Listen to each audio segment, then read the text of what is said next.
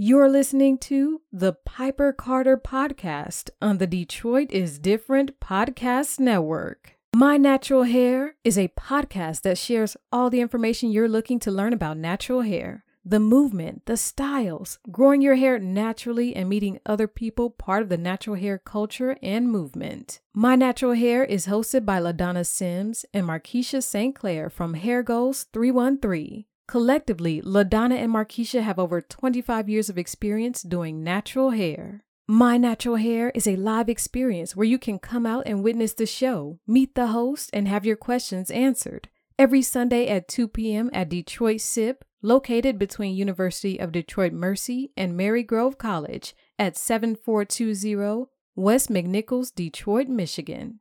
Join My Natural Hair every Sunday at 2 p.m. to experience the culture and the movement.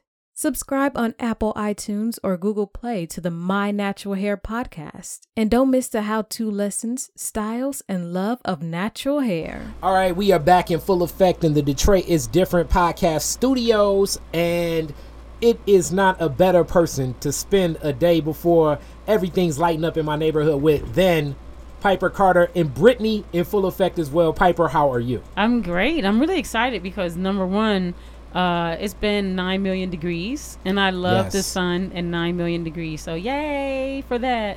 I guess we sort of can say yes for that. We can sort of say yes for that. Brittany, how are you feeling? Never better. Never better. And Brittany, we will soon get the Brittany segments in full effect on the Piper Carter podcast. I know she's brainstorming what those said segments will be, so that me and Piper can get deeper into the millennium culture. Yes. Millennial thought process. Yeah, teach us. Yes, we can get lit and turn up. You guys need to learn. We need to. You must learn. Remember that? That's my beat. Nah, that is not. She was not on that edutainment. She's more like I don't even know who. I don't even have. Who's your era, Brittany? Pardon me. Your era, like KRS-One, like anybody. Do you have question. That? Chief Keef. I mean, I'm 28, so I'm like right there in the middle. So I'm still Nas, I'm still Jay, I'm still Lupe, I'm still Lupe. Okay, Lupe, maybe Lupe. Big L. I mean, I still gotta do my research. I mean, we still got the where I'm at. We're not cool. Like, y'all remember when Diddy did the show? Making It a Band, and he made them like stand outside and like recite.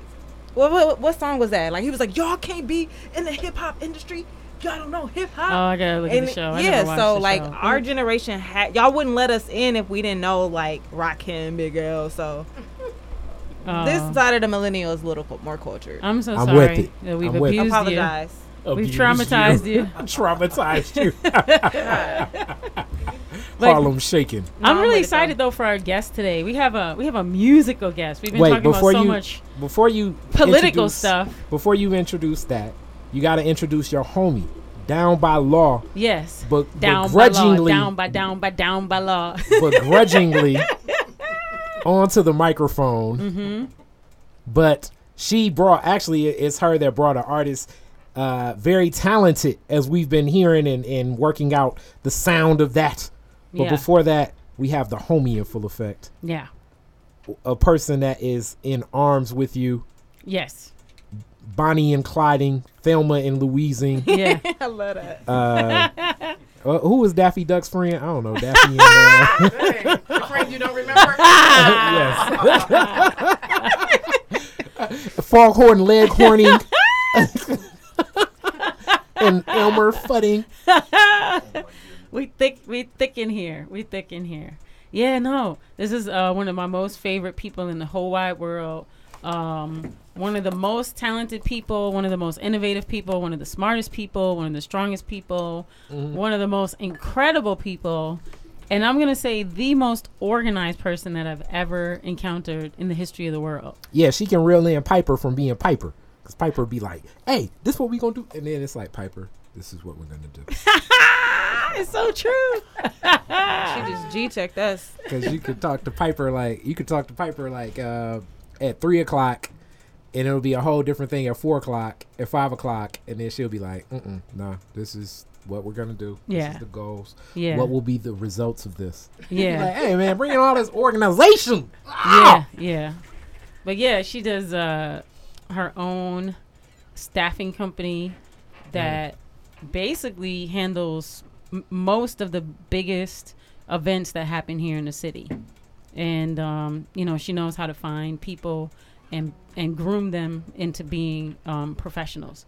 And so that's really, really awesome. So, yeah, Miss Nina Payne from Foundation Management is in the building. Yeah, we need those claps. Yes, yes. What up, though? What up, though? Thank y'all for having me. I appreciate it. After that introduction, I mean, you know, that was pretty major. I appreciate that. You know, Piper knows how to give an introduction. Mm-hmm. For everybody. I don't care if you are the man on the corner with the sign. She is going to make sure that he feels like a king. That that humanity. I appreciate that. No, I just want people to understand, because Nina, you're the type of person who, even though you're outgoing and, you know, friendly and all that, you're just more of a behind the scenes type person. So I feel like when people, you know, think of behind the scenes type people, they don't necessarily understand all that behind the scenes type people do to make the magical things that they experience magical. Yeah. You know what I mean? I totally agree. And I think in order to do what I do, you have to be comfortable with that. Mm-hmm. Meaning there's not going to be a big shout out and a, you know, you're going to be on the album and, you know, there's going to be this big TV interview for you. But I, you know, I'm really okay with that. Like, I give my own accolades and put my own pats on the back. There you go. You know, and I think that, you know, I'm self-motivated and driven in a way that, you know, it doesn't, I don't need all of the other stuff, although it's nice. So, so thanks, Pipe Dog, Pipe Star. Yeah. And you know what, also too, Nina got married, is it 2 years ago or 3 already? It'll be 3 years August 17th. Ooh, so your anniversary is coming up in like a month, because now we're in July. I think I have an event, but yeah. And you went to the Caribbean to get married. I did. You did a cruise ship. I did. And I missed your wedding because I had to work. Piper missed my wedding. That's one thing I really hate. I've missed all the people I love wedding because I had to work or my car broke down. Okay. I gotta come up. And then once I come up, I just gotta, I don't know. Thank you. Karen. Make you guys go and get another marriage so I can be there. Well, we plan on doing another cruise. So in 2020 will be our 5th year anniversary cruise. So if you plan now, that's on my calendar right now. Because I think I gave you that date. Even you had given it to me. Yeah, August 2020. Yep, you had given it to me. So it's happening again. All are welcome. Yeah, 2020. Everybody on the podcast. So we, you know, that sounds. We just mentioned Diddy. That sounds like some Diddy stuff. It is. You know, we're gonna do it. You might as well do it. All right. You know what I mean? I'm with it. The first time I got married, that particular time we had about 40 people that showed up, which is pretty awesome. Mm-hmm. You know, considering it's a cruise and there's a lot, you know, that people have to do to get there. So you know, I really appreciated everybody that joined us for that. It was gorgeous. I'm like, oh my God. So you're gonna do it again? Okay, it's on my calendar now. 2020, turn up on the cruise ship. And it's interesting, and I say that because Nina's husband. So the role that Nina plays in events, Nina's husband plays that role like in their relationship. Mm. So like, Nina is you know, out front. She's making, like, wheeling and dealing, and, you know, making the relationships, and, you know, doing the organizing and all of that. And her husband, you know, shouts out to Dave Coleman. What up, though, baby? He and he's a businessman in his own right. He has his own business, his own company. He does you know, design and printing, and he does merchandise and for many of the huge artists, you know, that we know about. And he takes his whole sensibility about business and his go-getterism and he brings that into the things that he does to support you and with you. And when you get to see them together, that is something that's really powerful, because they are like working together, but then they're like super loving, but then they're like very professional, and then they're both fun. Because like, if you ever work with Nina Payne, she's all business, but as long as you're doing your job and you could go up to her and crack a joke, she's never that person. You know how some people, when you work and it's like events and things could be so stressful, you know what I mean? Like very stressful time. But Nina's the type of person where no matter what's going on, you could always go like crack a joke with her. As long as you're taking care of your business. Yeah, it's you play your role and you do what's supposed to be done because that's the standard expectation she has. Yeah. Very and she has a high standard expectation. Is that high? Well, because I asked you, I hired you to do something. Yes. I expect you to do it. No, well, what I mean is the black community. Not just that. Well, like, what? You want me to do my job? No. Not just that. What I mean is your level of what you bring to an event in terms of, you know, the professionalism and the quality. That's a really high quality level. You know what I mean? So that's why you get the huge corporate accounts that you get, and that's why they keep coming to you. You know what I mean? Because things are going to be run on time, or things that, you know, you said were going to happen are going to happen, and they're you under promise and over deliver. You know what I mean? So that is one of my mottos. I do under promise, or I promise exactly what they want, and I always over deliver. Yeah, but yes, and she is also connected to some very good artists. Yeah, as we've just been sitting here. Yeah. And he's been serenading. Yes, he has. In the studio beforehand. Yeah. He serenaded me. Yeah, me too. Me too. And I hear him all the time. Yeah. Look at this game. See? All I could do is ham bone. Yeah. I can knee smack. Yeah. The knee smack ain't getting you the ladies. Well, it might. If they're into that sort of thing. So, Trey Simon is here. With many of songs, he actually sings and plays, and he's writes. Yeah, he writes all his own material. He writes his own material too. I didn't know that. Yeah. But he's here in full effect, and he's doing something that has not just only been done for the first time on Piper's show, but this is the first time in the Detroit podcast studio time, the first performance. What? Hey. In the podcast studio. Inauguration. Inauguration celebration. Victory lap. And we like being first. And we wanted to make sure that it was good, so we checked the sound, and we'll get more into his story and how he creates and goes about artistry. But before we even get into that, like sometimes when I've rapped before kids, they don't want to hear your story. They want to hear what you can do first. Right. And then they start paying attention. Mm-hmm. So... with that being said, Trey, kick us off.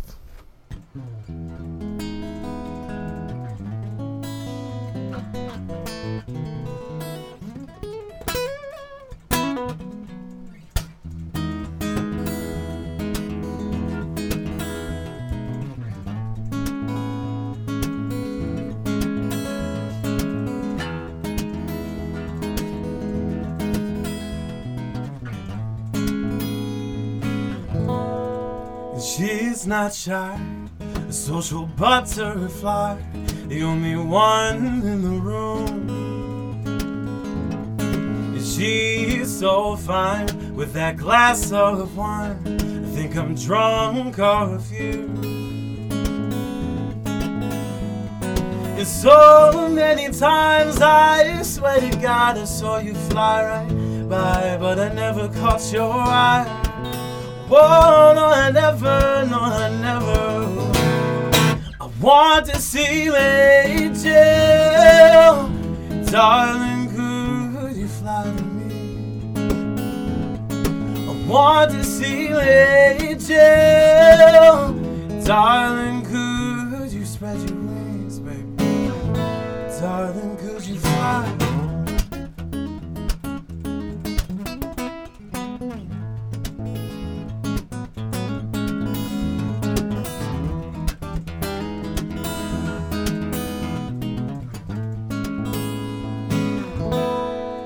Silky smooth in the way that you move, those tennis shoes and light brown eyes, starlit skies, the lonely sister moon.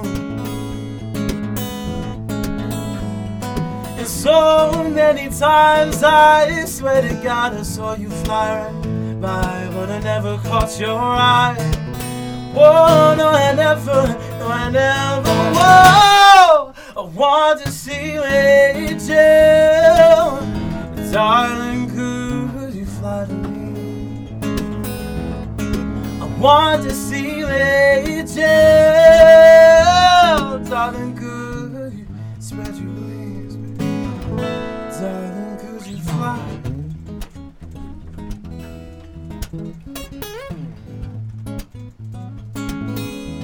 Oh, baby, could you fly to me? Yeah, baby, fly to me.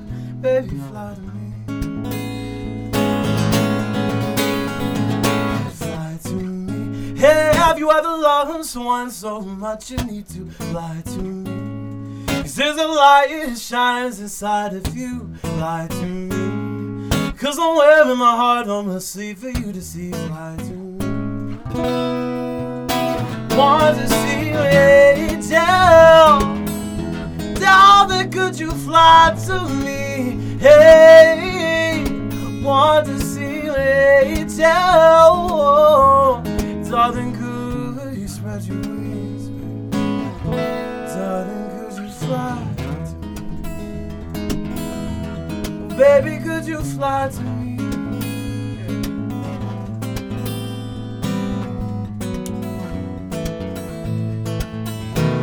Could you fly to me? Could you fly to me? And darling, could you fly to me? Darling, could you fly to me?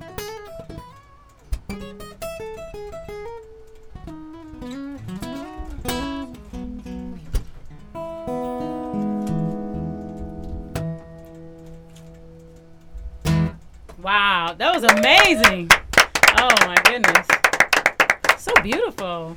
So Trey Simon, I'm gonna just say like right away, that one is one of the singles off your new project, and I see that your new project, well, first of all, your first project is super amazing, we'll talk about that, but this project here, I feel like the stuff that I've heard is very I want to say elevated in content and in terms of just being very self-aware about your feelings, and I think that's something that you're bringing to music and to the genre, and that I haven't really seen in terms of the new generation. And I don't want to just say younger, but like in newer artists, you're bringing this like self-awareness around your vulnerability. Oh, thank you.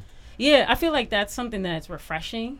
Thanks. Is like, you know what I mean, that awareness. So tell us about, let's talk about this new project, like especially that song. Like, let us know first, like, where to get it. We'll say that a couple times. But just let us know, like, where we can get that song, what it's called, and then a little bit about that song that you just sang. Well, that song I just sung was called My Angel. That's going to come out on the Acoustic Introduction of Trey Simon EP. It's coming out in the middle of July, so it'll be on all streaming services, Spotify, Apple Music. Anywhere that sells music, you will see that record on there. But I think the July 13th, right? Pre-order? July 13th, we got okay on that? Yeah. All right, sweet. July 13thth's the day. Pre-order. Pre-order, okay. Yeah, get it now. Yeah, check it out. Get it now. And say the name one more time. It is the Acoustic Introduction of Trey Simon. That song. Oh, that song is called My Angel. My Angel. Yeah. Okay. That was beautiful. Thank you. Yes. Can you tell us a little more about that one in particular? Yeah, totally. I think the thing that really builds relationships with music is vulnerability and being honest and learning to just really be okay with being vulnerable in whatever situation that you're in. And when I was writing that song, it was kind of really admiring someone from afar, and it wasn't somebody that I had close, someone that I had true intimacy, but it was just thinking like, man, like that girl over there is just so beautiful. And you are noticing her from afar, the way she talks to people, the way she interacts, the confidence that she has, that light that just seems to be coming right out of her. And it's just about having that longing and just being okay with, man, like, I don't know how to get over there. I don't know how to do this thing, but I just got to put this into something that some kind of outlet with all this energy and all these feelings, you know? Did you did you write the lyrics, or did the music come first? For me, the music always comes first. So I'll be just at home and I'll be playing something, and then it's really just kind of like I put the voice memo on my phone. I just press record and I start freestyling. And usually out of that freestyle, you listen to something. You're like, oh, man, like that sounds pretty cool. And then you just start building from there. So it's just, it really comes organically. It's never like a premeditated thought that I go down and I sit down. It's just something that comes from somewhere naturally. Yeah. So that song in particular, in terms of like your whole project, where did that song come? Was that like one of the first songs you wrote? Or? That was one of the first songs I've really written. And I've rewritten it over time, but I wrote that my junior year of high school. And wait, so it's, I'm 25 now? Oh, wow. Yeah. So there's that's just a mature high schooler. I'm kind of an old soul. Okay. I'm kind of an old soul. Okay. Like, I'm not into the hype. I don't really like going out. I'm more of a people watcher. So, like, an ideal night for me is kind of like, I'm going to go have dinner, and I'm going to go on a walk. I'm going to go stroll. I like having, like, a smaller crowd of people around me. You are mature. I'm thinking, like, when I was 16 in, like, 1988, the little boy that liked me, I think he was in the 10th grade, he had his sister write out the words to "Adore" from Prince, and the song wasn't really, like, out yet. So when she gave it to me, I was like, this is beautiful. And it was all, like, in her pretty handwriting. And I feel like I heard the song, like, a day or two later. But to me, like, that's what I always think of when I think of, like, high school love, like, love crushes. And here you are, a high schooler, writing this, like, really, I mean, the song itself is pretty, you know what I mean? So it has, like, a pretty feeling to it. But at the same time, I feel like the lyrics speak deeper than just, like, a surface kind of appreciation for a person. You know, I've never been the one to be in the in crowd.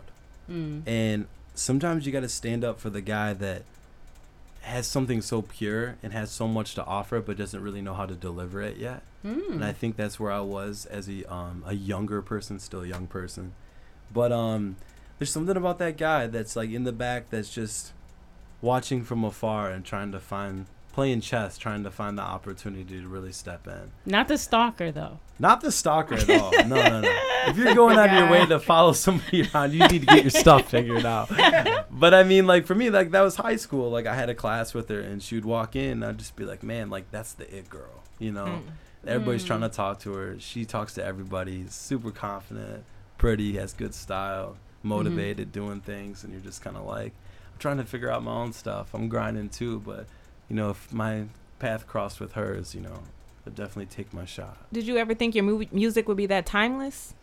That's always something that my dad was kind of like the big encourager for me going after music. And he said, Bubba, it's all about... Bubba? Yeah, my dad calls me Bubba. That's like my nickname, my family. But like my dad, he's always like that, you know, big Southern guy's like, Bubba, let me just tell you something real quick, man. He talks like that. And he told me, he said, you know, Bubba, it's about making music that creates a legacy. He goes, you know, you try to follow trends, and trends are cool. It's all about pushing the envelope, creating new music, taking it to a new place. I'm all about it. But he said, you know, make music that anybody can listen to, that anybody can relate to. Like, I want to write a song that you see an 8-year-old couple at their, like, 50th wedding anniversary dancing to, or seeing some young kids spark to something new. And it's just about building relationships. Life comes down to two things, in my opinion, and that's relationships and community. And music happens to be a beautiful thing that's at the center of all that. You're so deep. That was deep. That was deep, right? Yeah. Sounded like you a little. Hilarious. Okay. I'll take it. Okay. So tell us about your musicality and, like, you playing an instrument. Like, at what age did you pick up an instrument? Shoot. I was like, no, when I found the guitar, I was 10 years old. I was at an uncle's house for a family get-together, and we were running around the house playing hide-and-seek tag or something. And I remember looking under this bed. I was trying to climb under there to hide. And I find this old guitar case, and so I pull it out, and I remember asking my uncle, like, you know, what's this, man? Because nobody plays music in my family. And he said, your grandfather was a blues musician, and this was his old guitar. And so for some reason, I just picked it up, and I didn't know what I was doing, but I just kept hitting around on it, trying to make something sound cool. And he saw how much I was attached to it, and he said, you know, if you're willing to really learn, like, you can take that home with you. And then it wasn't until I was, like, 13, 14, I started taking lessons and getting like the basics down. Mm-hmm. And I just started falling in love with cats like B.B. King and Albert King. Wow, at 13? Yeah, I'm an old soul. Like, okay. My Uncle Todd, and he's like, listen, if you're going to play guitar, you got to listen to the blues. Wow. And you got to check out the greats. Shouts out to Uncle Todd. Uncle Todd hooked it up. Mm-hmm. So, but, at that point, I mean, well, let's go back to 10 years old. Yeah. Had you had any musical experience? My only musical experience, I grew up in church. And that's like that's like musical training. Honestly, though, it plants a seed. And it may not sprout with everybody.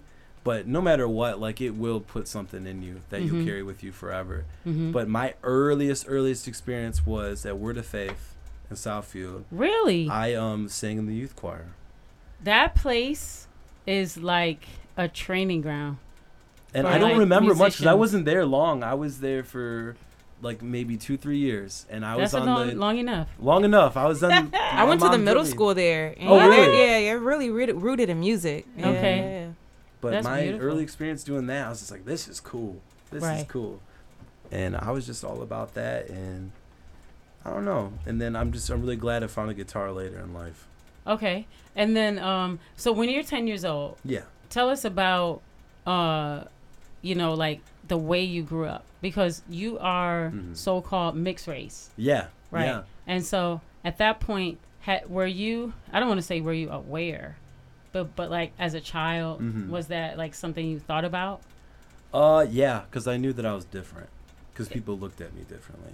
And you were in a predominantly white environment? More in a white environment. My mom is blonde hair, blue-eyed, white as white could ever be white.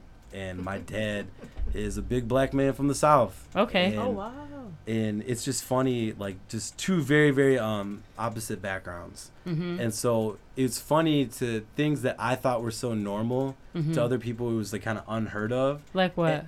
And, I mean, just the fact that my parents were so different from each other. Like they make two different types of mac and cheese. Yeah, you can put it that way. You can put it that way. You know, like that's a real thing. It was a very real thing. Uh-huh. But just kind of like even music-wise, like my dad, you know, we grew up like, well, you know, I grew up with like a lot of Kirk Franklin, things like that. Okay. And then like if I went to like what people quote unquote call white church, you know, nobody's listening to Kirk Franklin. You know what I mean? They're listening to Michael W. Smith and Chris Tomlin or whatever. Wow. Which are great artists. But it was just a lot of different influences coming from different places. But I remember as a kid trying to explain that to my friends, and they would literally tell me that's impossible. You mean like white kids? Yeah, more white kids. What, and, like what was impossible? That my parents were that different from each other. Okay. And so they're like, no, man. You're like. That's in your head. You're Latino or something, or you're this. Wow. They just wouldn't believe it. For everybody that can't see us, I mean, I was getting the whole Hispanic vibe the whole time. Nobody ever knows what it is. It's kind of like awesome. The game with me is like, let's guess Trey's ethnicity. And it's a game. That's a game. But how does that make you feel when people try to guess your ethnicity? When I was younger, I don't think it really ever bothered me. Mm-hmm. I hated the fact more of not being accepted by people. Because the one thing about when you're mixed, a lot of times as a kid, either you're not black enough for your black friends, or you're not white enough for your white friends. What would black enough look like? Just like the things they grew up knowing. I grew up so sheltered and more in a suburban setting, so it was like, you know, they'd ask me about like different rap artists or things like we were talking about, like our generation needing to know the history. Like I never knew the history. I never was around any of that. So I didn't explore really that world until later in my life. And there was like too white or not white enough. White was the fact that I remember one time I went to a kids camp when I was 9, and it was actually with Word of Faith. And those were the best. Yeah. Not in this particular experience, but I went, and I'll never forget it. This these guys came up to me because they're just like, nobody was talking to me. I was really shy, and they asked me, what kind of rap do you listen to? Mm-hmm. And when I tell you that I wasn't allowed to listen to normal music in the early part of my life, it was only Christian music. Okay. And so what I remember is my sister sneaking an NSYNC CD. Hilarious. So when they asked me, what my favorite like rap artist was, what kind of rap I listened to. Mm-hmm. I remember being as ignorant as I was. I told them NSYNC and like what happened? Just got beat up. Really? At church camp? Beat up at church camp. Oh my goodness. They were I was just like getting beat on the whole trip. And so like I had to stay with a counselor person there. Like Man. Trey was getting whooped up. Because you were liking NSYNC? I didn't even like NSYNC. I couldn't even name you a song at the time. I just knew my sister like snuck this CD and that was like, oh, that must be the cool thing. Now, are you traumatized by NSYNC now? Like if you hear the songs like, no, I think I've healed in that place. Okay. I try to grow and heal from these wounds, It took some time, but I feel like I'm in a good place now. Right. And so how do you feel now about, well, does any of that play any part in your music? Absolutely. Because it's funny when people try to label my music a certain thing, because I have songs that are very different than other songs. Like, even the artists I look up to, like, I like singer-songwriters like Ray LaMontagne and Amos Lee, who are almost like borderline touching like a folk sound, But at the same time, like, I love artists like John Legend and Bilal and D'Angelo. And even getting into the jazz words of, 1959, Kind of Blue, Miles Davis, like sitting in my room listening to So What. And then also having earlier experience of listening to, B.B. King or even going down to Lightnin' Hopkins. You know what I mean? Like the very foundation of it all. And I just had all these different influences and all of them get me just as excited as the other music does. And I like to think and be proud of being a melting pot of all of that. So it's like I don't want to be labeled just one thing. It's like whatever you can put a label on it to relate to it, that's fine with me. But for me, I don't look at myself as a certain artist. I just look at somebody that creates music. Yeah. So then how would you describe the music you create? It's all, I like to think of myself as a troubadour. Okay. A troubadour is a French poet, 12th or 13th century, that writes pieces on courtly love. And I'm still single, and for me, I'm a lover boy. And so for me, it's just about, I take so much experience and I get so much inspiration from watching people come together romantically or culturally, and I write songs about relationships to encourage people to come together, and also being honest and vulnerable in the places that I've tried to build relationships in and maybe even failed at, And you're a style maven? Is that the right way to describe it? Style maven, what do you mean? So like you're into vintage, you dress I like very uniquely. You have a very keen sensibility about silhouettes and fabrics and colors and how clothes fit on you and your look, See, my friend group was like the United Nations. I hung out with so I had a lot of friends that were from Iran and or even I had friends who were Persian, and they would take me to family get-togethers, and I loved trying all the different food, and they would like just tell me about their different experiences growing up and hanging out with their families. And since nobody really knew who I was, people were really open to me because I passed for a lot of different things. Mm-hmm. And so a lot of my friends represented different cultures, and even in fashion and style, I'd find different silhouettes and fabrics and things. And I like to create my own style. I don't want to follow a trend. I just want to be uniquely Trey and be very confident in that. I think that's really beautiful that you're able to have that level of confidence at a young age. I feel like what we hear or see or experience from young folks is a lot of uncertainty about being confident in being oneself or having the support to be able to be oneself. So how are you able to fully experience being yourself? I don't think it's a matter of being very sure of myself. I think it's a matter of just being brave.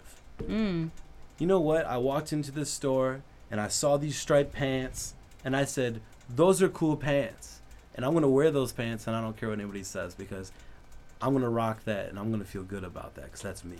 And it's about making a choice and being conscious of the only person I can be really good at being is myself. Right. You can only be second place if you're trying to chase somebody else. And it's just about developing your own style and seeing the beauty in that. And it'll be really cool to have one day people look up to me for being that. I'm a passionate person when it comes to seeing people be unapologetically themselves. Now tell us because this is not on video. Mm-hmm. So tell us about the outfits that you wear. Like describe them. Yeah. So Nina, what was the fashion show I went to not too long ago? It was, I forget. It was this really cool fashion show. It was a fashion show on the Beltway. Yeah. By Elaine Group. Social Runway. Yeah. And so when Nina hit me up and said, I got you a seat at that, I want you to come, I got so excited because she's like, dress as loud as you want. You know what I mean? Mm-hmm. So like the outfit I had was, I had a pair of like slim fit denim that were black and like coated. So almost looked like they had a sheen on them with like kind of a long drawstring kind of belt thing going on. And then I started getting into like tunics, where it's just like these big overshirts that you maybe see in more Mediterranean cultures, mm-hmm. things like that. And I just started finding these very avant-garde, like kind of abstract tunic-like shirts. Mm-hmm. And I would rock that on top of there. And then I have this big cream hat from Will Leathergoods. And it's like big, like Zorro boy, like straight up, like mm-hmm. I should probably have a cape on or something. Mm-hmm.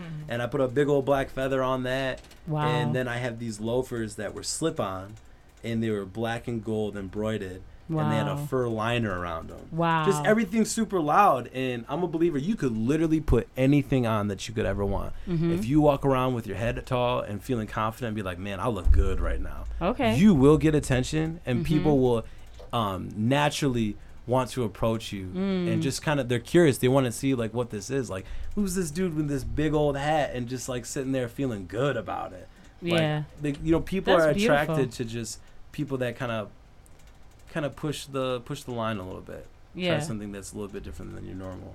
Yeah. And I feel like the music that you create right now, the stuff that I've heard, it's acoustic, it's really simple. It's just like a guitar and your voice. Yeah. And I feel like even though right now there's a resurgence of like that genre per se, yeah. of different artists that are doing that, mm-hmm. I feel that a lot of those artists are...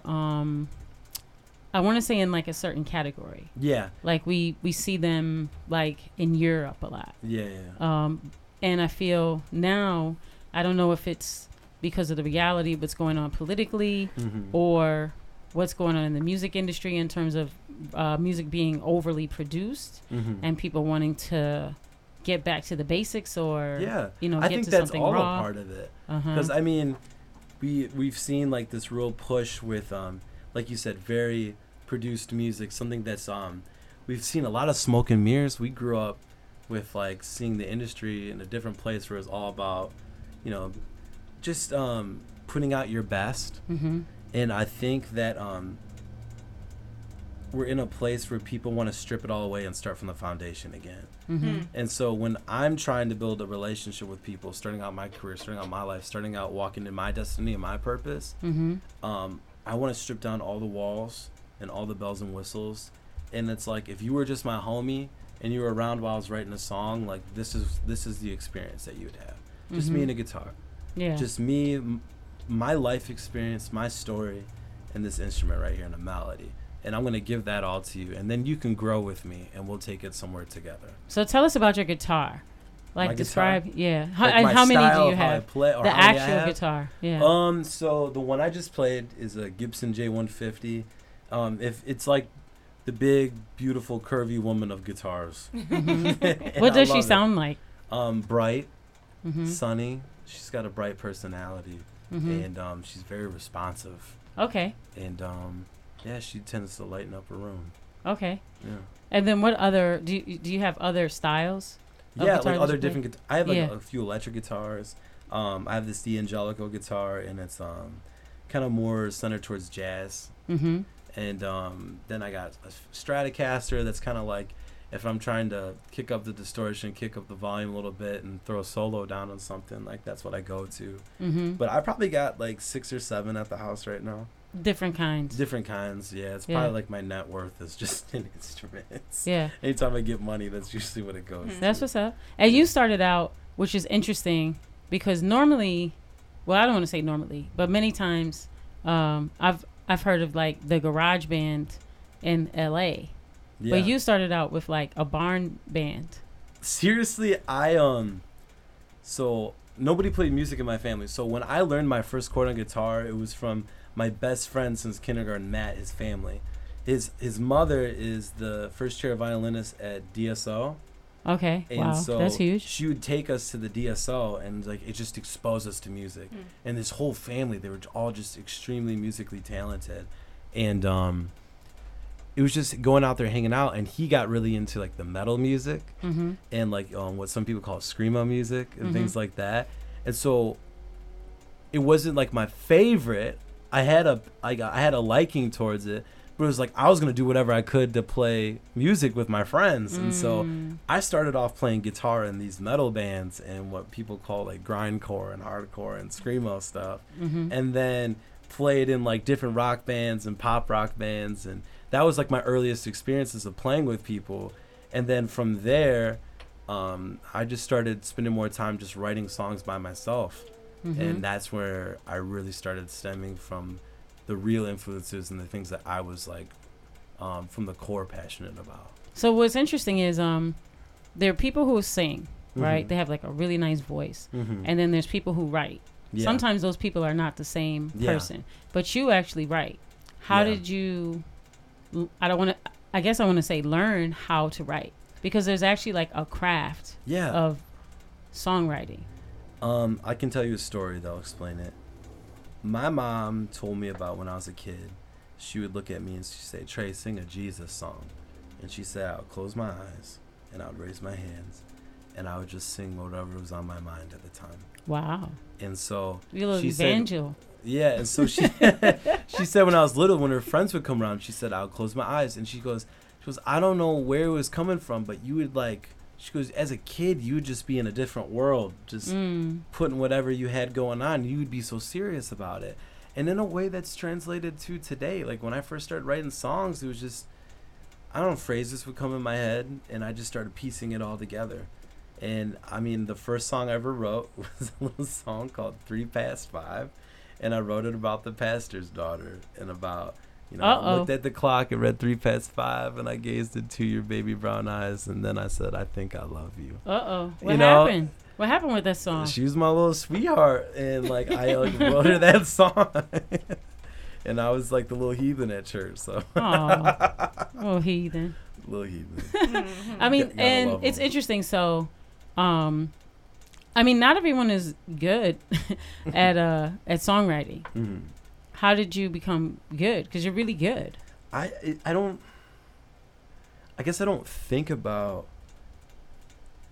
a big believer that if you really want to grow, surround yourself with a bunch of people that are better than you.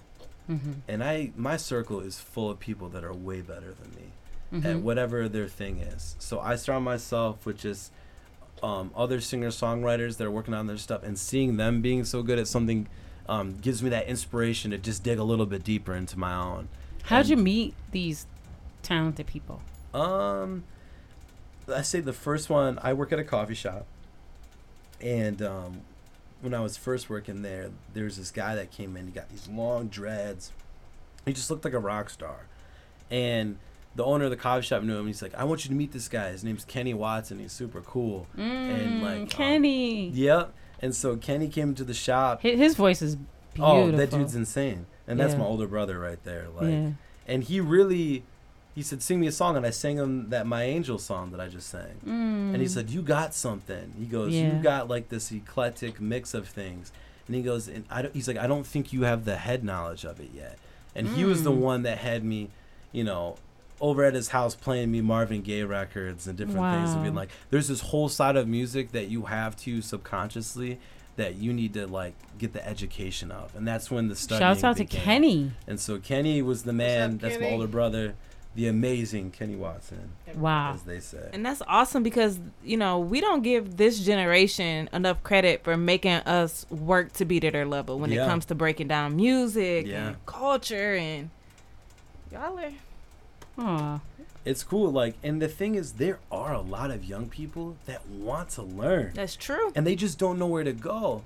And it's just kids that are coming up playing music younger than me, it's like, I'll give you everything that I know, because at the end of the day, it's just like, like, I want to see you grow too. That's what it's all about. You know, it's about, I'm pursuing this thing and I'm passionate and I'm making it about being a blessing to other people more than it is about uplifting myself.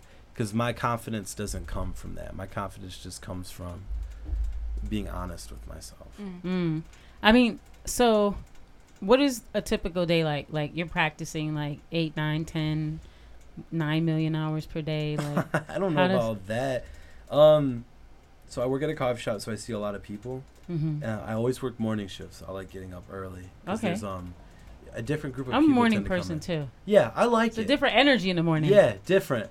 And so I get up and I just get inspired by watching people, and I listen to their conversations, and then I talk to a lot of people every single day. Yeah. You know, people always say, you're a great conversationalist. I like conversations. Words are fascinating to me. And more of a spoken form than even written most of the times.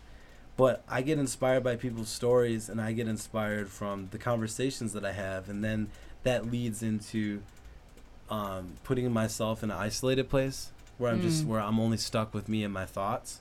Because a lot of people are scared to go to that place. And that's where the growth happens, because you're only left with yourself and you're forced to confront the things you don't like about yourself or build the things that you do that you can start to love. Yeah. And that's when I just start playing guitar, and then all this music that I've been flooding my ear gates with naturally just and subconsciously just start to come out of my instrument a little bit. And I just try to dive into those places and create something fresh and new. So how long does it take you every day to do this practice? It's different every time. You can never... Some people fascinate me, and I want to be able to do this, where they can say, I'm going to write a song about this, and I'm going to sit down, and I'm going to like mathematically put this thing out and give it a real well-processed thought down there. And for me, it's not like that. Okay. So I can just wake up in the middle of the night from a dream, and all of a sudden there's a song done in 15 minutes that just came so organically. And other times it's a song idea that I wrote 3 years ago, and I'm going through old voice memos, and then it's just like constantly revisiting, and then years later you got a song out of it, you know? Are you working with other people, like other musicians? I do. Just recently producers? I started. It's it was different. I've never done co-writes or anything. I've mostly done things by myself. But Kenny was one of those people that I grew up writing with. And Ashley Rose, she's a Grammy-nominated songwriter. Okay, shouts out to Ashley. From the city. She's incredible. And I wrote with her and her boyfriend, Flaw, and they taught me a whole lot. And then I wrote with another, Marcus Mims. He's from the city as well. Amazing, amazing, amazing songwriter. And his artist, Con Killian, that dude's freaking sick, too. But writing with those guys, too. So your experience is through mostly writing. Yeah. So what's that like? How do you write with another person? It's funny because I always come usually with an idea. I'm like, this is the story. It always is a story. So it turns into usually them laughing about whatever crazy story I have about, like, even the single Got Her Anyway that we're putting out on the record. Like, that's about me jumping the counter at the coffee shop and running down the sidewalk to get this girl's phone number. You did that? Oh, absolutely. Okay. He already told you. And so I'm just like, you know, I just had this feeling about you, and you really need to text me. And then you just walk away, and some hit you up, some don't. But Trey, you got game. Oh, you know, I just like people. We'll see what happens. Right. I can't take any credit for that. I got some teachers. Wow. Nina helps me with my game all the time. Larry. She's like, don't put me in. Because I'm a dork. I'm shy naturally. Like, I got to just like kind of jump out sometimes. Right. You know, Michael Jackson used to say he was shy. I believe it. Me too. Yeah. I don't. Absolutely. It was like a light switch, I heard. There's something about raw adrenaline from being on stage. On stage, right? Yeah. Because he's just performing. He's acting. He's putting... But that one-on-one and being able to connect, that was difficult. It is. I find that difficult. So, like, you get with a person. So how does that work? Do you call them? You say, like, hey, I got this idea. You want to get together? Hey, I got this idea. Let me play it for you, and let's just sit down. And be like, all right. He's like, I like, I'll have, like, maybe a verse, pre-chorus, chorus.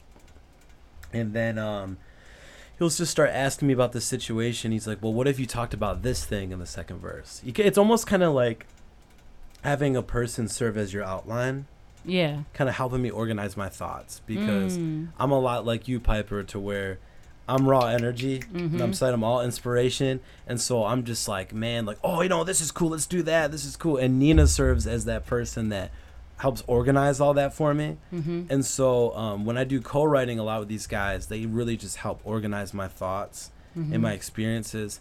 And he's like, all right, let's put this in a way to where we can deliver it the best way to people. And so I've only done 2 or 3 co-writes. Okay. Only 2 or 3 songs. But it was a really awesome experience of, like, adding a different perspective to it. It sharpens you, you know? So do they help you actually, like, write the actual song itself? Yeah, look, they'll add lines to it. But a lot of times it's more like, well, what if you said it like this? You know what I mean? And it's just about, or what if you said it in a metaphor like this? So they get a writer credit. Oh, they totally get writing credit. Absolutely. And I think there's something about eventually you get to a place in your artistry to where you need to kind of, you can take your hands off some things and bring other people in. It's because it's through, we're not beings meant to be isolated. Right. We're meant to be in relationship. We're meant to be in community. You're so deep. And so if you want to grow and be stronger in your artistry or just as a person, you have to add different perspective. That's the beauty of culture. That's the beauty of people. It's if you isolate yourself to just one group of people and to one perspective, to one culture, like, you're getting robbed. You need to be surrounding yourself with everything and just be a sponge. A wise man told me something that I'll never forget. He said the wisest person in the world understood that they knew nothing. Okay. Because when you know nothing, you can learn everything. You're Yoda. I'm Trey. Yoda's way cooler than me. So now you get the writing down, and then are you also recording with other people? Like, I'll bring in musicians to record some of these songs with me, and then like as I work band? With I'll bring a band in. And then my producer that I've been working with is Quentin Denard II. Okay. He's a Grammy Award recording engineer. Shouts out. They're based in Southfield, aren't they? Yep. He was at the recording compound that is now on Collective Studios, and he's with Live, the music group. Yep. And I started working with Quentin. We have our own partnership there. And he's been another person. Surround yourself with somebody that's better than you. And that joker has helped me grow so much in the past 2 years. And he's who I record with. He engineers everything and then, you know, helps build the music with me. So then when you do the writing, you're coming in to already, like, a song that's already crafted, and you're bringing lyrics to the song that's already crafted. So I'll write the music. I'll write the lyrics, and then I'll bring it into the studio, and we'll start building music around it. How long does that take? It's different every time. Some songs we just, like, did in a day where the feeling was just right, and everybody was on that same wavelength, and we were all surfing together. And then other times it's just like, man, I've recut this vocal 6 freaking times, and I've done this piano over another 7 times, and it's like, it's more of a process to kind of find that kind of that golden touch you're looking for. Why do you think that you have the differences? The differences? Like, you know, why do you think, like, sometimes it's sometimes I think it's me that gets in the way. What do you mean? Sometimes you got to trust yourself. I heard something in my head, and I just need to trust that gut. Okay. That little voice that's saying, you know, try this. Okay. Or just go with this, it feels right. And sometimes you have to completely get out of your head of trying to make it into something and trying to be so premeditated. How did you learn that? I think I'm still learning that. I don't think I've fully figured it out yet. Okay. And I'm okay with that. How did you come to that as a revelation something you should think about? Yeah. Just through recording in the past couple of years. I've noticed, like, the things that I'm most proud of and that I fell in love with the most were the ones that I thought the least about. I just went in there and just sang. I didn't think about what I was going to sing. I was just vibing. Wow. And it's just about being connected with that story and reliving the experience while you're delivering, too. Okay. You know? I wish they could have seen, our viewers could have seen you perform, because you are so passionate. You're in the middle of the hood, upstairs in a podcast room, maybe 10 degrees too hot, and you gave us You gave us a full show. Like Tiny Desk. Yes. Tiny Desk concert. I was very connected to it. Sad. I was very connected to it, but most importantly, I was more connected to it because you were so connected to your sound and also your guitar. How do you stay so connected to both? I think when you write from an honest place and you are vulnerable, you naturally are going to go there because it's you're putting a piece of yourself out there. You cannot be disconnected from that. It's impossible. Yeah. I can if I'm talking about something that I'm sensitive about, and maybe even writing a song about something that hurt me deeply. You know, singing it is a part of the healing process because it's getting the bravery to relive the experience and then having the bravery to share that with people and being open with these are my struggles and these are the things that killed me. But, you know, if you're dealing with the same thing, let's connect together and let's heal each other in this process. And I'm a huge jazz fan because I get connected to the sounds, the blues, and you can tell you know, you've done your homework because of how connected you are to your, you know, your your machine. Music's a conversation, you know, and like even with jazz, like you could play So What by Miles Davis in so many different tempos in so many different ways, but at the end of the day, it's a conversation, and you can hear that horn saying, yes, sir. Saying so what? You know what I mean? Tell us about the previous music. That I've done before? Yeah. Man, I had an EP called What the Future Holds, and I... when was this? Oh, shoot. Maybe like 5-6 years ago. So we're talking what, like... 2012, something like that. Okay, somewhere around there. Oh, maybe more 2013. Okay. But when I did that song, or those songs, like I recorded that in my friend's basement. There was nothing pretentious about it. It was just a little garage band setup and one microphone, and we were just trying to make things sound cool. And that was I didn't have any professional help. It was just me and my friends just having fun and wanting to put my songs into something that was tangible for people. Okay. And, man, I talked about some stuff on that record, about some relationships and things that I had going on. And it was just all part of the process of becoming who I wanted to be. So when you talk about GarageBand, what role did your friend play?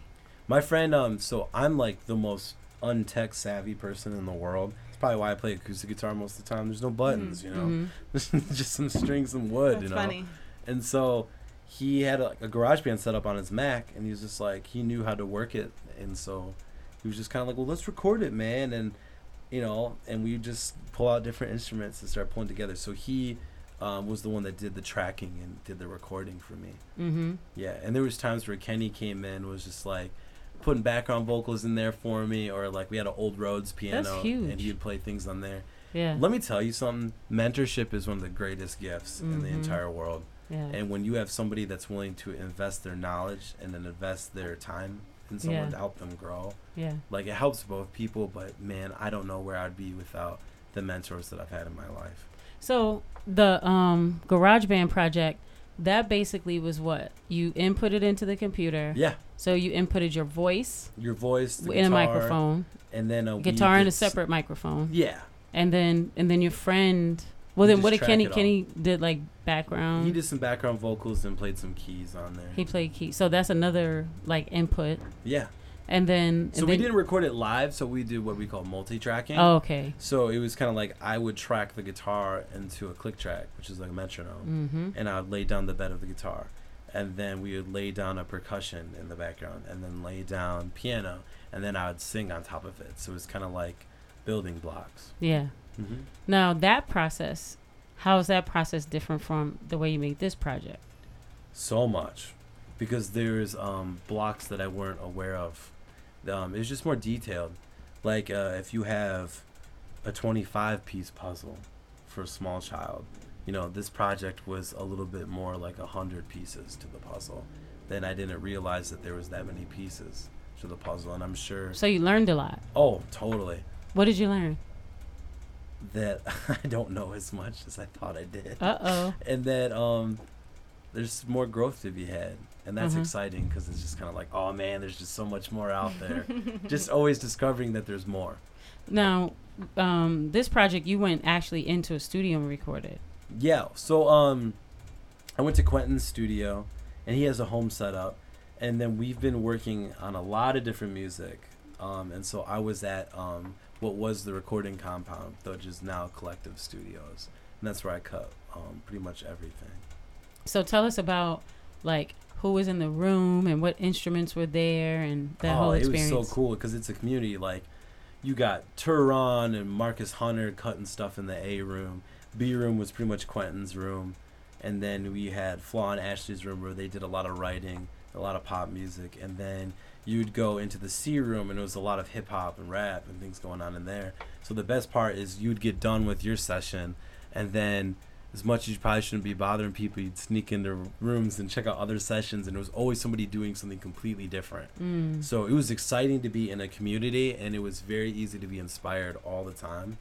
And it was I think the best part was just being exposed to new artistry, mm-hmm. and just seeing other people growing too. Yeah. And then, like, who's in the actual room when you're recording? I mean, in terms of, like, the instruments. So it depends on the session. Mm-hmm. So, like, I have a song called Move On. When we recorded Move On, I had everybody in the room with me. Mm-hmm. I had a drummer. I had Quentin, who played drums. Red, he was in a group, Hot Sauce. Red. What does Red play? Red plays bass. Mm-hmm. Amazing.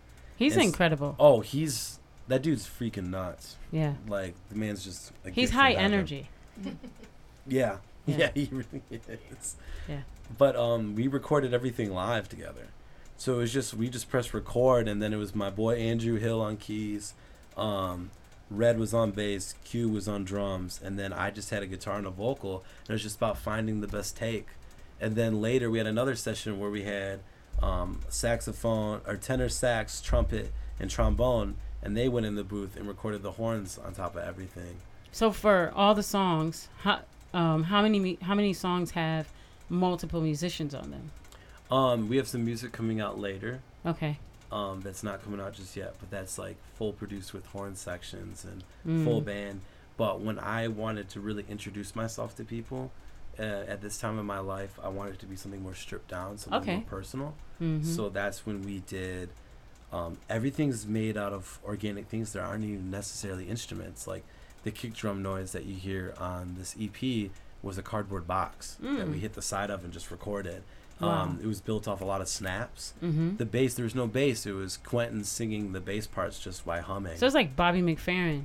Yeah, honestly. Okay. Oh my God, that's so dope. So have you seen his daughters? I haven't seen his daughters. Yeah. I imagine they're just incredible. Like, insane. Yeah, they're doing the same thing, and they're doing, like, harmonizing. Like, they're cute, and they kind of look like Beyonce, but it's kind of fresh. I think Bobby McFerrin is, like, God's gift of voice to the world. Oh, and you know what's interesting, too? Like, when Bobby McFerrin... was big, like, you know, initially, that was also a time when pop was very, like, bubblegum candy, because you had at that time, like, Madonna and these kind of, and Sheena Easton, and these kind of, like, vocalists who had a whole bunch of production around, like, this mediocre voice. Yeah. And then, like, Bobby McFerrin comes out, and he completely is doing, like, bop from the 50s. Yeah. And, like, this kind of... but, like, he made it modern. Like, he modernized it. That's kind of how I see you. Not to necessarily compare you to him, but it kind of gave me that kind of thought. Where I think it's at the end of the day, you can only be yourself. Yeah. I mean, nobody else can be me. And as long as I'm constantly building me and growing me to be better, like... My best bet is just to put all my marbles in my basket.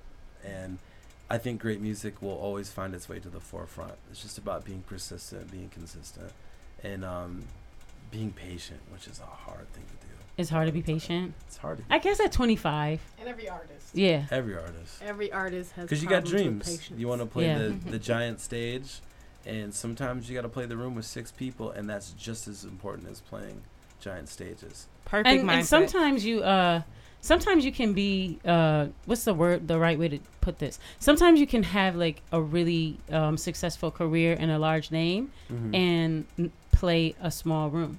100%. Perfect example of that. In the middle of Bieber fever, right? Justin Bieber is selling out stadiums everywhere. Every freaking girl in the freaking world had a Justin Bieber t-shirt and was obsessed with him, right? And it was the Grammys, and it was Justin Bieber and then Esperanza Spalding going for Artist of the Year, right? Mm-hmm. They gave the Artist of the Year in the middle of Bieber Fever to Esperanza Spalding, and they said that that year she never played for a room above 400 people. Mm. In the height of Bieber playing stadiums and world tours, she didn't play for a room over 400 people. Mm. But that's just, understand your artist and then captivate them. Mm-hmm. It's the quality at the end of the day. And it's not even the... I don't even believe it's about the performance a lot of times in terms of technicalities. They should just put everything out on the table. Yeah. Give it all to them. Leave the show empty. Yeah, blood on the floor. And then take the time to fill yourself up again so you can deliver again. So speaking of shows, what do you have coming up? I want to say like the rest of this year. Mm-hmm. Or do you know? So we're in the process of booking. I don't really know a lot of the things we have lined up just yet because we've been focused more on the release and getting these things together. Gotcha. But we are planning on an EP release show. We're looking at the end of July for that. Okay. And so that will stay tuned and keep an eye out for on TreySimonMusic.com. Mm-hmm. All the info will be on there. Okay. And then you should follow me on @TreySimonMusic on Instagram, because if you watch my story, you'll see really how much of a goofball I am. And then you'll have all the information and see about when the new music and everything's coming out. Yeah. So tell us about your performance, because we know a lot now about what it's like with you in the studio. So what's it like with you, like, in playing a room? Playing a room. The same thing. Like what? It's me. Yeah. You know, like, I had an amazing opportunity, and I opened up for Patti LaBelle. What? And the same performance I did in this room for the four of us here, it's the same thing I did on stage at Soundboard with Patti LaBelle. What? Because, I mean, it's going into the mentality of it's still a stage. It's the same stage. You should be given the same performance every time. But it's... like I said, just digging really, really deep and then exposing it all. Okay. That's what it's about. I crazy. This coffee shop I work at, which is Dessert Oasis Coffee Roasters, you never know who's gonna walk in. Okay. I've met a lot of my favorite artists because they stay. I work at the one in Rochester. Yeah. So Royal Park Hotel's 2 blocks down the street. Okay. So when these big acts stay at DTE and Meadowbrook when they're performing, they stay at Royal Park, and a lot of them are looking for a coffee shop, so they just walk over. Mm. So Earth, Wind, and Fire were in town. Wow. Right? And so this guy comes in with these cool dreads, eclectic style, and he's just vibing. And so I had small talk with him a couple of times, just like asking about the Wi-Fi or whatever. And I remember I was playing Bilal. And I was playing Sometimes, and I was just vibing with that song. And I remember I seen this guy come to the counter, and he asked, "Who's playing this music?"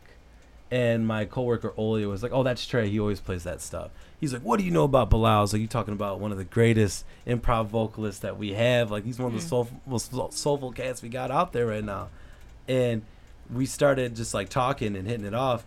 And the biggest thing that we were talking about is the purpose of the artist and the purpose of the performance. And that is to expose your dirt so that we can heal. And we have to force ourselves to be in the process of healing because our job is to help other people heal through our process of healing. And here I am. I'm like, "Oh, so you're an artist?" Like, "Yeah, where are you from?" He's like, "I'm from LA." And he goes, I'm like, "Oh, so are you like a solo act? Are you like on tour?" He's like, "I'm on tour. I'm not a solo act." I was like, "So who do you play? Or I was like, where are you playing?" He's like, "Oh, DTE."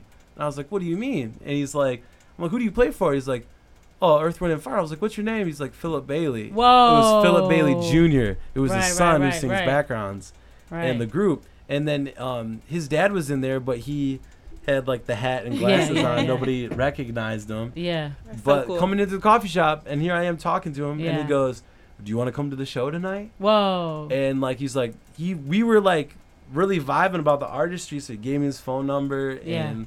Like, we're friends on Facebook and stuff. When are you going on tour with them? Oh, my God. I do every single night when I go to sleep in my dreams. Yeah.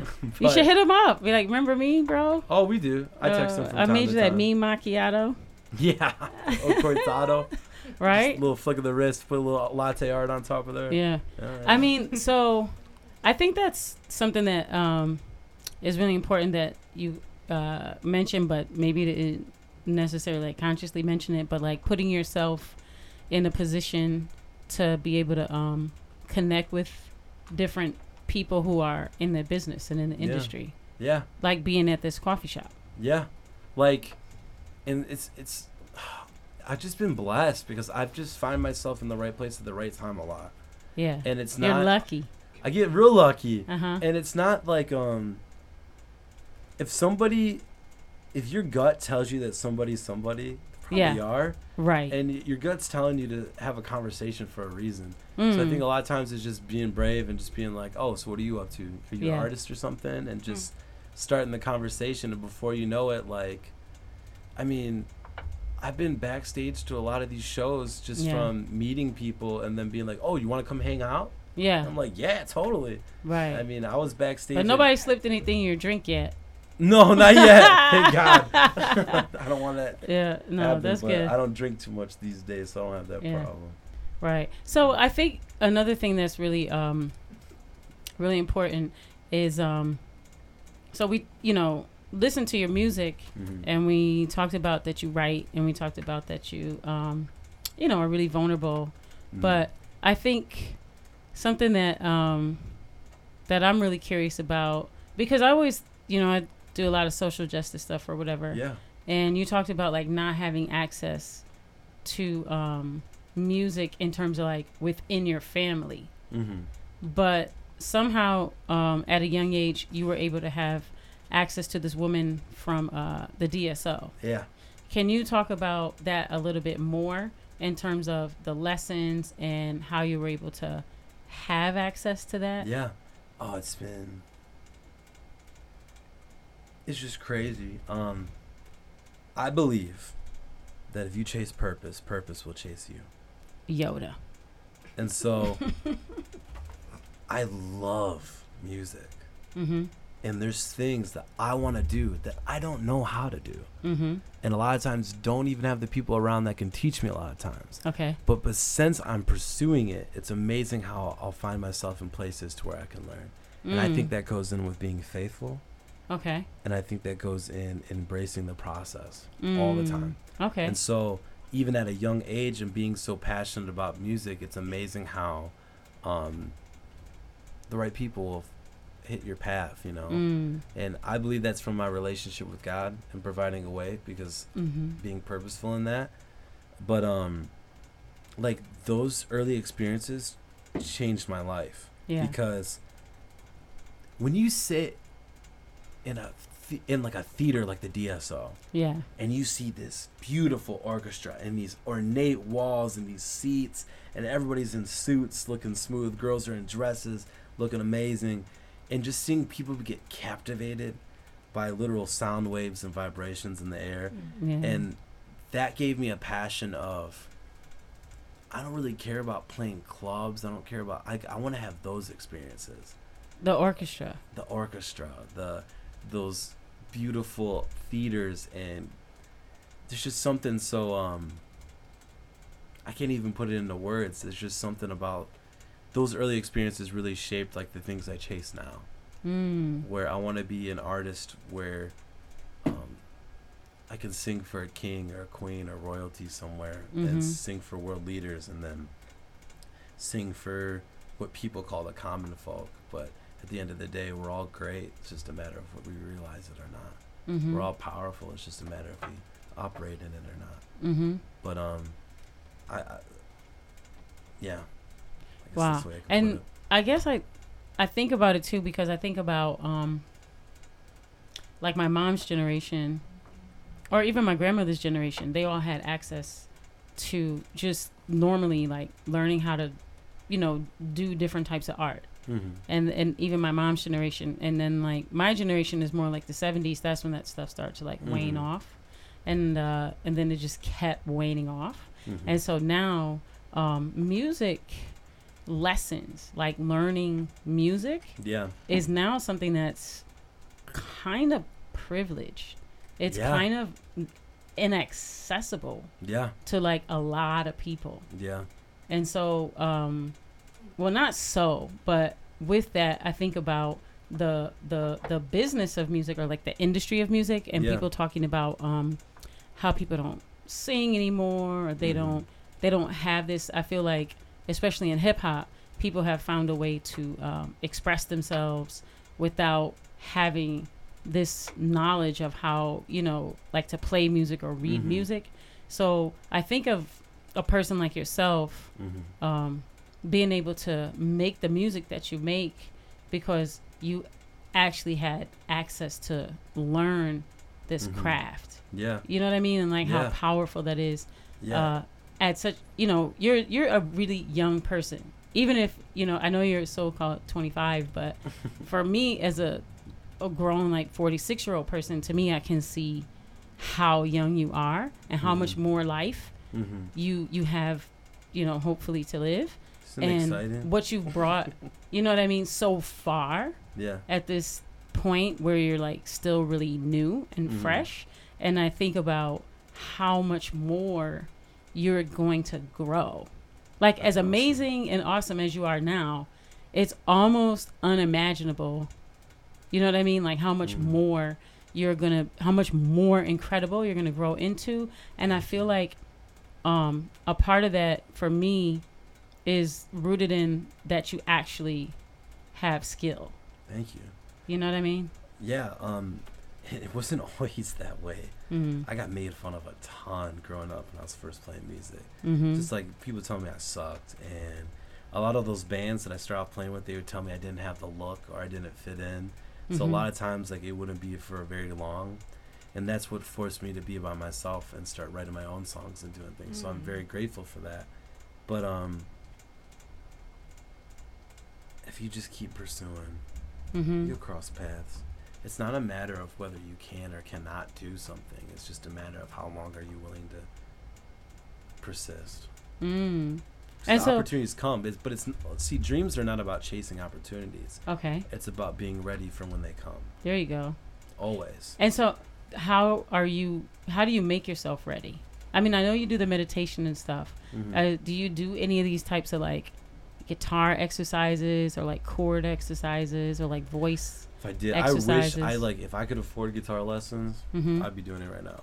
If I could afford voice lessons, I'd be doing it right now.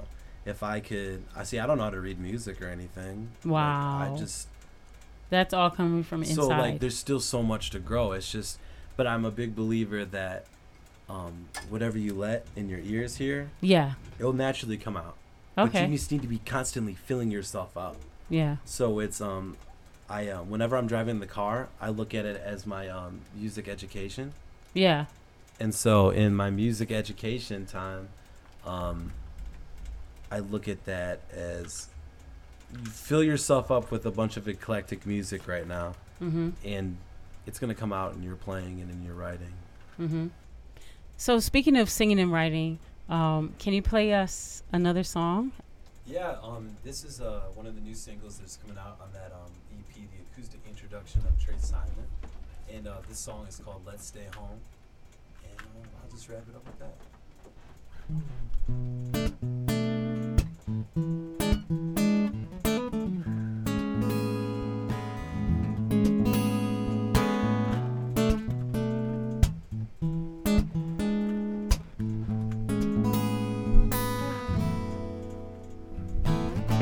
I like that dress you wear, the darkness in your hair, the way you speak to me tonight. Dance in the kind of blue. Love the way you move. Baby, could you dance with me?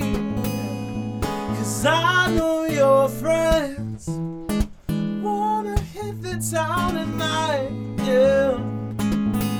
But I can't help that all the feelings are right. Baby, let's stay home. Baby, let's stay home. Stay on, let's stay on. Sit back and relax while I rub your back. Let your stress fly free. Have a glass of wine. Look me in the eyes. Baby, let me say stop this week. Yeah. 'Cause I know your friends. sounding like, yeah. But I can't help that all the field is right. Baby, let's stay on. Baby, let's stay on. Baby, let's stay on. Ooh, let's stay on.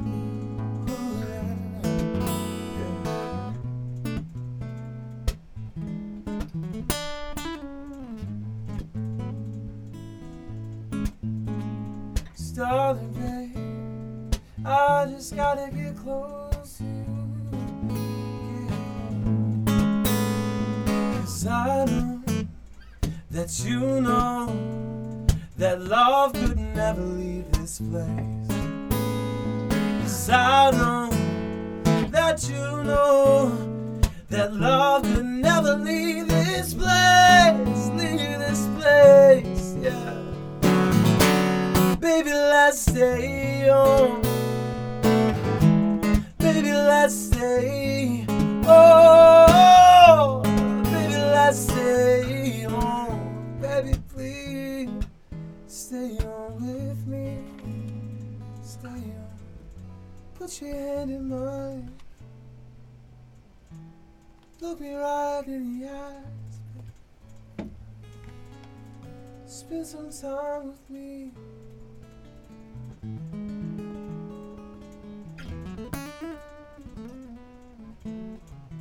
So much more to see.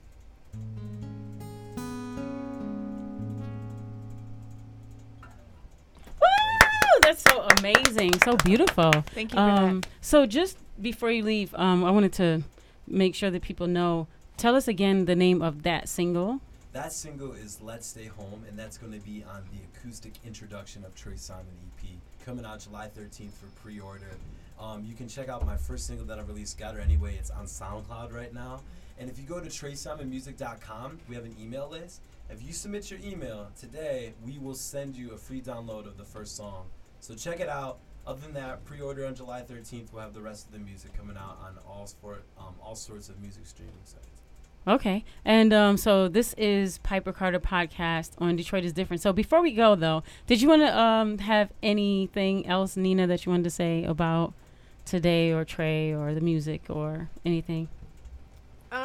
Just that, you know, we talked about in the music of today, and you know, I think about Trey and love and the universe and all is well and love and romance and that sort of thing. And it's a different, you know, place to write from in an age where, you know, love and hip hop and, you know, love means something different in different cultures. And what I like about working with Trey is, and I've worked with lots of artists, but what I like about him is that when you hear him talk about his music, it really is him. Yeah. Like, he's that guy. He is a hopeless romantic. He loves love, and he loves, you know, he wants everybody to just get along. And it's very Yoda, and it's very non-traditional right now because, you know, people want to see him, you know, write something that's gritty and, you know, that might be a little negative and challenging and, you know, and all of that. And love is not, you'll hear some of that actually in some of his music that's coming out about how hard love is. Right. So it's not all sunshine and rainbows, but it is classic, timeless music that you'll be able to play Trey, you know, now or 20 years from now. And that's the goal. You know, we're not trying to create something that is overnight. And so with the process that, you know, when you want to create something that's timeless and classic like he is, it, you know, it takes a little longer. You got to season it. You got to flavor. You got to marinate it. And, you know what I mean? And he's you know, he's genuine, you know. And so, with that being said, we look forward to everyone listening to the project coming out on pre-order 13th. And then everything else will be uploaded to his website on SoundCloud, so you can stream it. Or you can stream it to your paid services, whatever you'd like. At this point, it's just promo. We want everybody to hear it, comment about it, take a listen to it, relate to it. And we look forward to people coming out to the shows that will be happening in the rest of the year. And we appreciate you guys having us on. Absolutely. Yeah. Brittany, so anything? As our token millennial? Yeah, so token millennial. What do you think about timeless love music? Oh, like I said, it's very important. It's just like when you go to the Vatican and you visit and you look up and you see all the paintings that Michelangelo do. You look at the ancient Kemet work and it's timeless. Like he said it. He says it's the artist's job to bridge the gap, basically. That's my favorite saying right now. And he's doing that by creating timeless music. It's what's needed. And so thank you, Piper, for bridging the gap with Nina. She's the inspiration, right? And giving us some insight on millennials still creating timeless music. So like I told you, Piper, last week I forgot to wish you a happy 10th episode. We're now rocking on episode 11. Yeah. Congratulations, Piper. Yeah. So, you know. And this is great, like having a musical guest on, right? Yes, because a lot of time we talk about politics and we just be like, rah, rah, rah, what's going on in the world? And this is nice, refreshing. And Nina, you said you only gave us an hour. You said you were giving us an hour, and that was it. You gave us more than an hour, so thank you. Thank you for that. You. I and Trey as well. You guys trapped. She was trapped. Trapped in the mic. So this is awesome. I'm definitely going to get the music. Oh, you know what I forgot to mention? What's that? That I got to, I had the pleasure of photographing Trey. Yeah. Piper did the cover, and it's amazing. Piper, yeah, it's beautiful. You are the coolest freaking person in the world. I brag about you all the time. I'm like, my friend Piper, she's my friend. Okay. I'm living into millennial status. You are? Okay. Yeah, no, I mean, it was a lot of fun working with you, photographing you. You're very photogenic. We had fun doing some dangerous stuff, like getting some some great pictures. And, you know, but I really love the artwork. I think it's super gorgeous. I like the graphics that you guys did on it. Oh, good. It's awesome. Like, I'm really proud of it. I'm proud to be like a part of it. So yeah, that's dope. I'm glad my photography is featured on Piper got the your photo beautiful credit. Music. Oh, yay! Photo credit. Piper Carter Studios. If you're looking for someone to do photos for your next project, yes, she's Piper Carter Studios. I'm just gonna put that out there. Thank you, Nina. Absolutely, always. Yeah. So this has been Piper Carter podcast on Detroit Is Different. We are gonna be bringing you more great music from Detroit. Nina is always going to bring you great music from her curation of amazing. Her taste is just impeccable. And I'm just really honored that you guys were able to come by and share so much of yourself. I feel like this is going to be a classic interview. And then when you are opening for Earth, Wind, and Fire next year, you'll be like, I remember when, right? Mm-hmm. Like, so, yeah, this is really dope. Be there with me, hopefully snapping some photos. I'll have my camera, and I'll be like, that's my grandson. No, just kidding.